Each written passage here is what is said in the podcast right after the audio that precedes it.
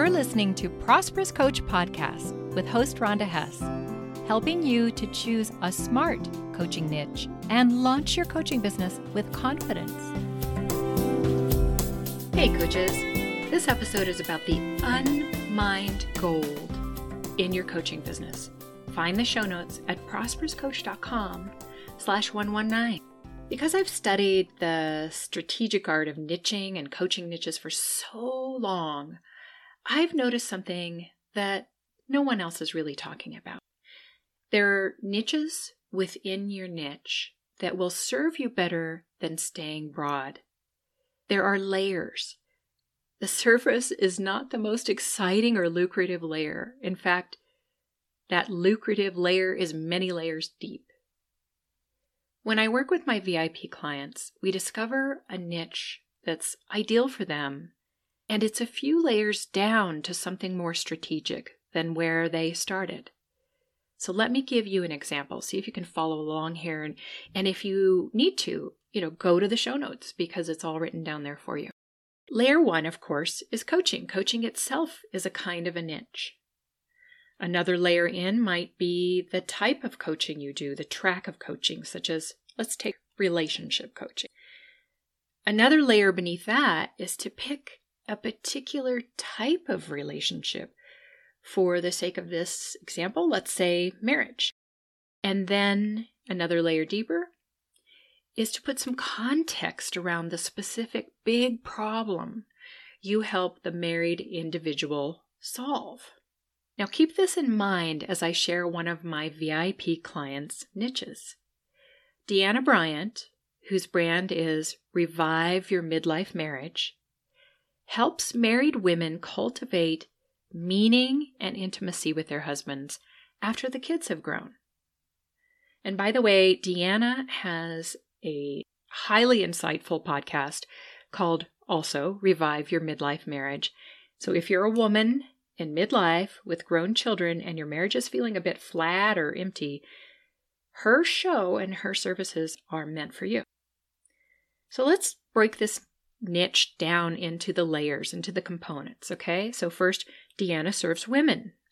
Yeah, choosing a gender can help you narrow your niche, but alone, the gender is not enough because women is half the world, men is half the world, you could certainly narrow to one of the non binary genders, and that might be narrow enough. Second, these women are in midlife. It's a tough time of life with specific challenges. And it's smart to pick a time of life sometimes in order to narrow your audience. It doesn't always have to be, but it can help. The next layer down, in addition, these women have husbands. Not all women, have husbands, and only some are still with their husband in midlife, you see? So it's narrowing in a really strategic way. And then these women want meaning and intimacy. That's the ultimate outcome they want. And it's also the big problem they have. The, the meaning and intimacy isn't there anymore. So we know this because Deanna did some market research for her audience. And Deanna also adds the phrase, after the kids are grown, because that emptiness time is a crossroads in a marriage. Sometimes the kids are the glue holding the marriage together.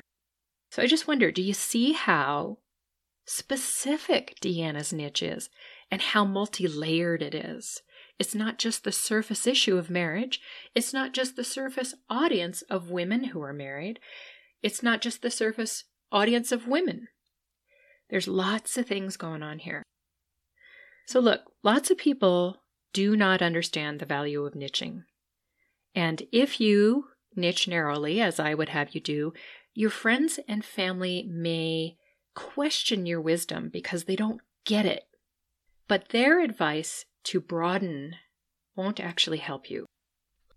So I know you might be thinking, but Rhonda, by narrowing in all those ways, Deanna is missing so many opportunities. She's missing the chance to work with men. She's missing the chance to work with unmarried women.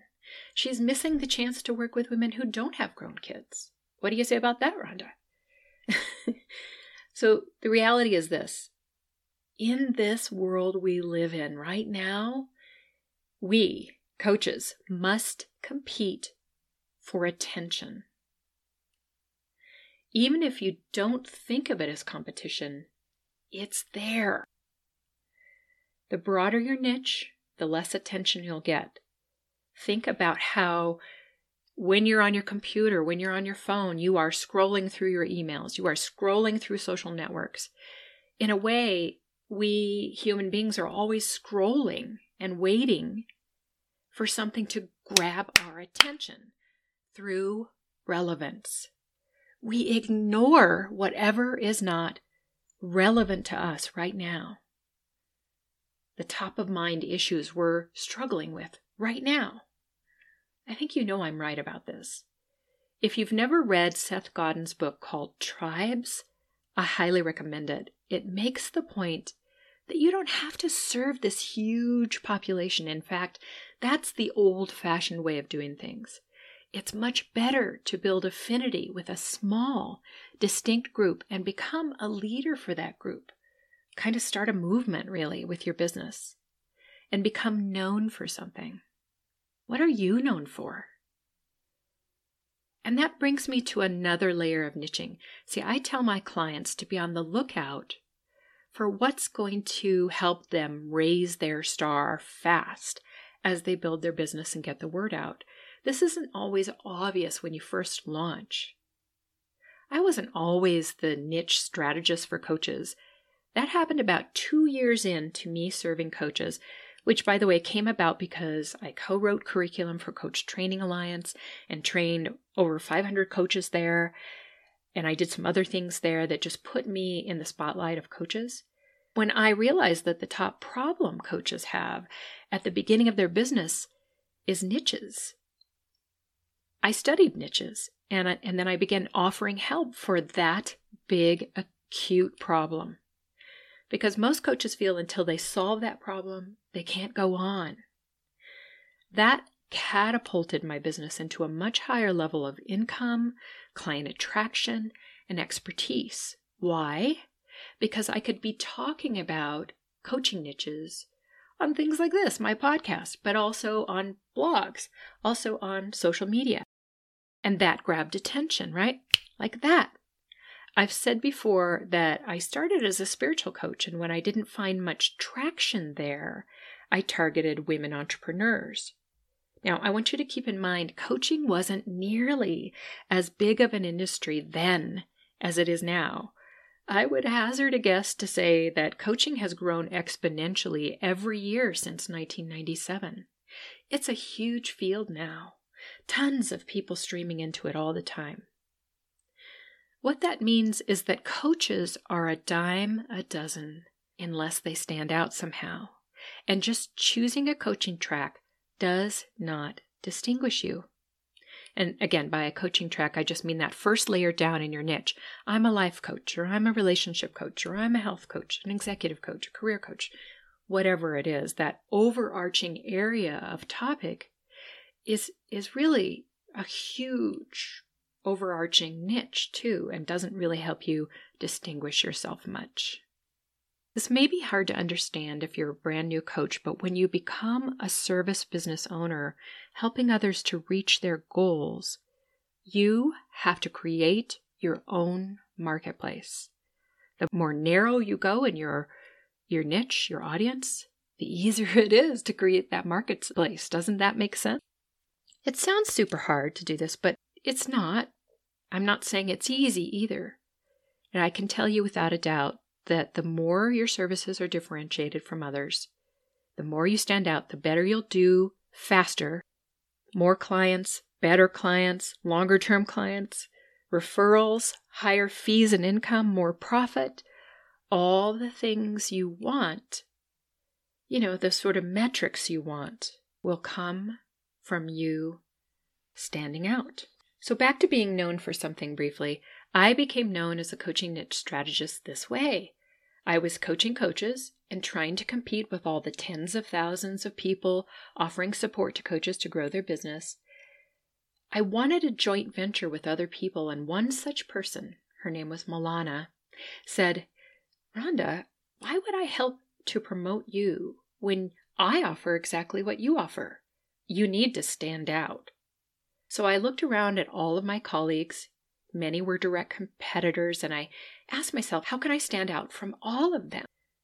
No one was into helping coaches choose coaching niches because it takes a lot of work to do it. And I find that most mentors for coaches just they step over that part or they gloss over that part. As soon as I began offering specific support for coaches to help them with their coaching niche, my business jumped a level and I had co promoters who were happy to help me raise my star. So, the moral to this story is find your standout thing. That's another layer down, right, in your niche. And it might not happen right when you launch, it might take a little bit of time to figure out what that is. Be on the lookout for it. Remember that it has to fulfill a big problem for your specific narrow target audience, and it has to be something so acute, not chronic, that it causes your audience to seek help. Because if they aren't out there seeking help for your specialty, you won't earn. You'll just give away a lot of free stuff. Stay inspired and make things happen. I'm so glad you tuned in to Prosperous Coach Podcast. Please share this episode with other coaches. And if you're listening on the iTunes podcast app, review this show.